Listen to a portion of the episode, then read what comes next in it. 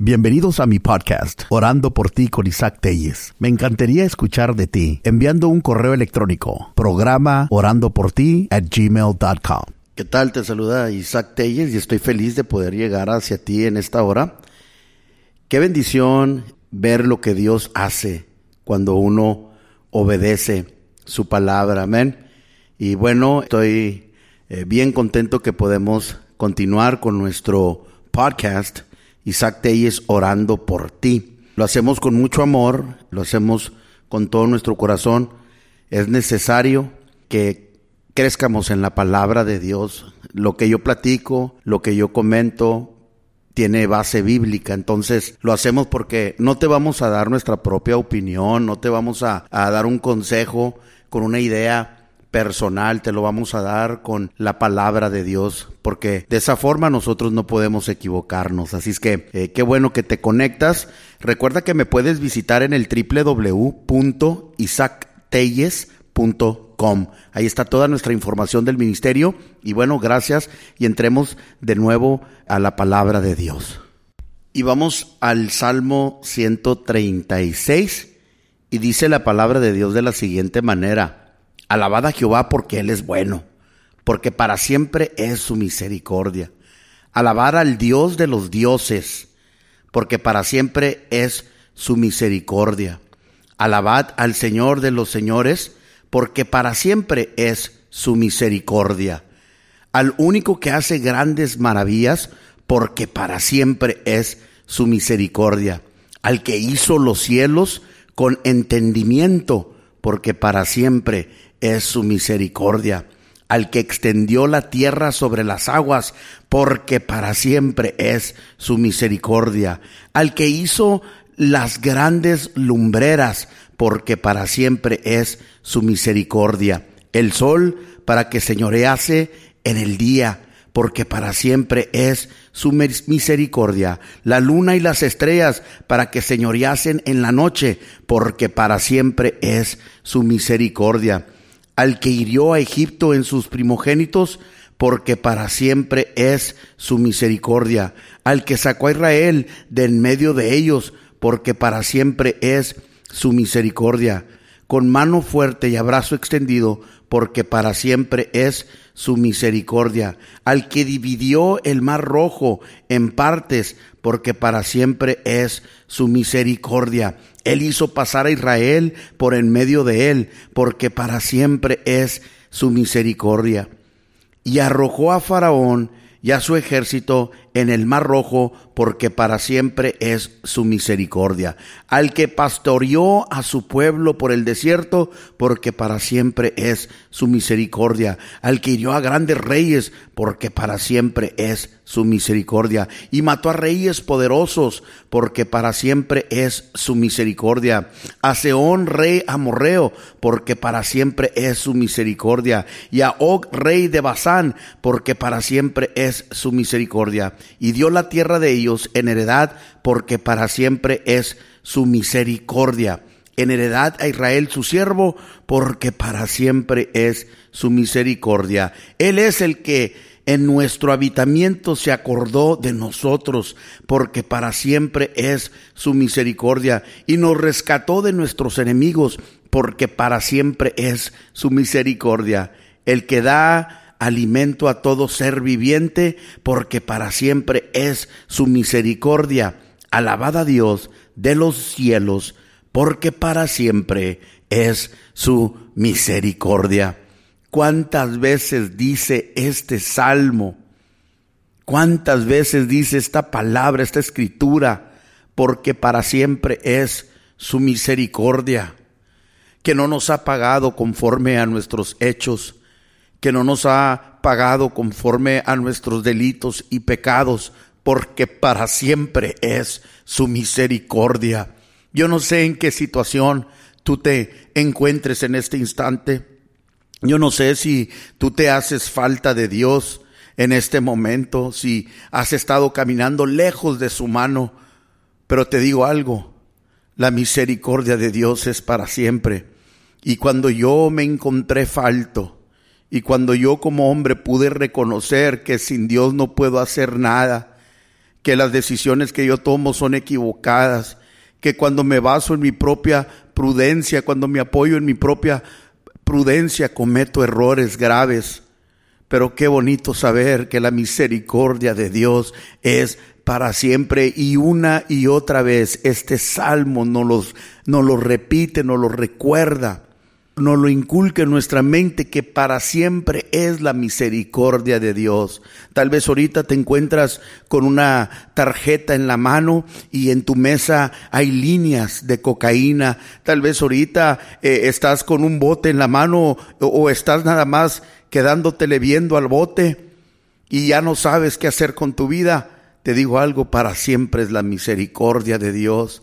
Tal vez te estás viendo en un espejo ahorita mismo confundido, triste, solo, ya tienes horas parado frente a ese espejo y sientes que te vas a volver loco.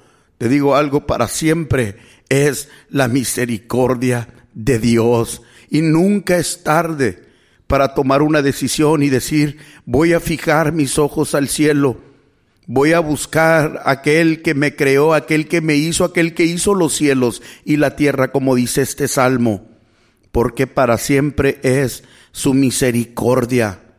Hay tantas historias en la Biblia y una de ellas se encuentra en el libro de Daniel. Es Daniel 4, el capítulo en la Biblia. Y es una historia de un rey, Nabucodonosor. Y mira cómo, cómo habla. El título de este capítulo es La locura de Nabucodonosor. Nabucodonosor, rey a todos los pueblos, naciones y lenguas que moran en toda la tierra, paz o sea multiplicada. Conviene que yo declare las señales y milagros que el Dios Altísimo ha hecho conmigo. Cuán grandes son sus señales y cuán potentes sus maravillas, su reino, reino sempiterno y su señorío de generación en generación. Fíjate, es Daniel 4, 1, 2 y 3. La señal, me, me, encanta esto que dice, conviene que yo declare las señales y los milagros que el Altísimo ha hecho conmigo. Yo soy un testigo del poder de Dios.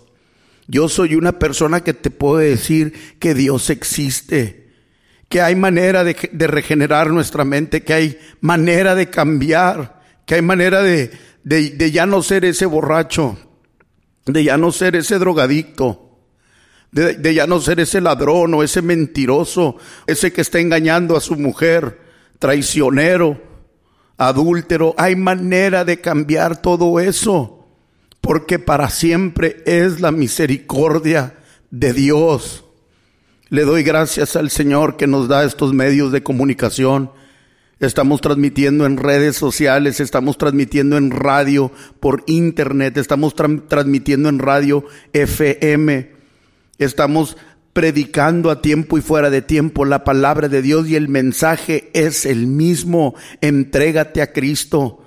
El tiempo es corto, las señales ya se cumplieron ya se cumplieron lo que está escrito cuando, cuando regrese el Señor por su iglesia. Se levantará nación contra nación, reino contra reino. Dice la palabra del Señor en Mateo 24, capítulo 24, verso 7, porque se levantará nación contra nación y reino contra reino. Y habrá pestes y hambres y terremotos en diferentes lugares. Y todo esto será principio de dolores entonces os entregarán a tribulación y os matarán, si seréis aborrecidos de todas las gentes por causa de mi nombre, dice el Señor. Muchos tropezarán entonces y se entregarán unos a otros y unos a otros se aborrecerán. Y muchos falsos profetas se levantarán y engañarán a muchos. Y por haberse multiplicado la maldad, el amor de ellos o de muchos, dice, se enfriará. Y me encanta el verso 13, dice, más el que persevere hasta el fin, ese será salvo. Este será salvo, dice la Biblia, y será predicado este Evangelio del reino en todo el mundo para testimonio a todas las naciones, y entonces vendrá el fin. Usted me va a decir a mí que en un domingo, cuando usted se mete a las redes, no ha visto un predicador, alguien que te está hablando del mensaje de Dios y tal vez nomás le, le has dado con el dedo hacia arriba y no te has detenido a escuchar el mensaje de Dios. Hay una historia, Noé, el arca de Noé, lo aprendimos de niños. Y Noé le predicaba por, por años a la gente, arrepiéntanse de sus pecados. Y este hombre construía un arca, dicen que era más grande que dos estadios de fútbol. Los que saben, lo que han, los que han profundizado en esta historia. Y, y Noé les predicaba y dice que para hacer la base del arca se tomaron más de dos mil árboles. Esto se lo escuché a un predicador y me encantó. Más de los que han estudiado y profundizado la palabra, más de dos mil árboles para la pura parte de abajo. Y los que saben dicen que fueron más de doscientos mil árboles. En un lugar donde jamás había llovido. En un lugar donde jamás había caído lluvia. Pero Noé fue obediente a la palabra de Dios cuando Dios le habló y le dijo, construye un arca porque voy a destruir la tierra, está bien contaminada. Y Noé y su familia y sus hijos y sus nueras entraron y, y animales del mundo y se salvaron cuando llegó el diluvio, cuando se cerró la puerta del arca, la gente golpeando, diciendo, ábrenos, Noé, ábrenos, no queremos morir, pero ya era muy tarde. Creo que todas las señales ya se cumplieron. Hambres, terremotos, el amor de muchos se enfriará. Hijos asesinando a sus padres, padres asesinando a sus hijos, gente abusando y violando a niños. Todo esto está en medio de nuestra sociedad. Abunda el pecado, pero yo te voy a decir algo, donde abunda el pecado, sobreabunda la gracia de Dios. Dice la palabra del Señor en Romanos 5:20, pero la ley se introdujo para que el pecado abundase. Abundó, sobreabundó la gracia de Dios. Para que así como el pecado reinó para muerte, así también la gracia reine para la justicia, para vida eterna mediante Jesucristo, Señor nuestro. Yo no te condeno, yo no te culpo, yo no te apunto con el dedo, mira, ahí va el borracho, mira, ahí va el adúltero, mira, ahí va el asesino, ahí va el, borrachín. No, Señor, nosotros te hablamos palabra de Dios, dice Romanos 8.1. Ahora pues ninguna condenación hay para los que están en Cristo, los que no andan conforme a la carne, sino conforme al Espíritu. San Juan 3:16, mucha gente lo sabe, mucha gente te lo, te lo recita de memoria, porque de tal manera amó Dios al mundo que ha dado a su Hijo unigénito para que todo aquel que en Él cree no se pierda, mas tenga vida eterna. Y le digo a la gente, dígame qué dice San Juan 3:17 y se quedan viendo confundidos. No sabemos lo que Dios hizo por la humanidad. Pero el diablo viene y engaña y, apunta con el dedo y condena. Y está mucha gente ahí siendo atormentada que, creen que van a ser un borracho hasta que se mueran, que hasta que truene el hígado, creen que van a ser un drogadicto hasta que se pudre el hígado, hasta que se paralicen los riñones, creen que van a ser eh, eh, y van a morir en condena. Dios no condena a nadie, dice la palabra del Señor en, en San Juan 3:17, porque no envió Dios a su Hijo al mundo para condenar al mundo, sino, para que el mundo sea salvo por él. Nadie te condena. Abandona el pecado y haz la oración y entrégate a Jesucristo. Di conmigo, Señor Jesús, en este momento me entrego a ti con todo mi corazón. Te pido perdón por todos mis pecados. Entra en mi corazón y hazme una nueva persona.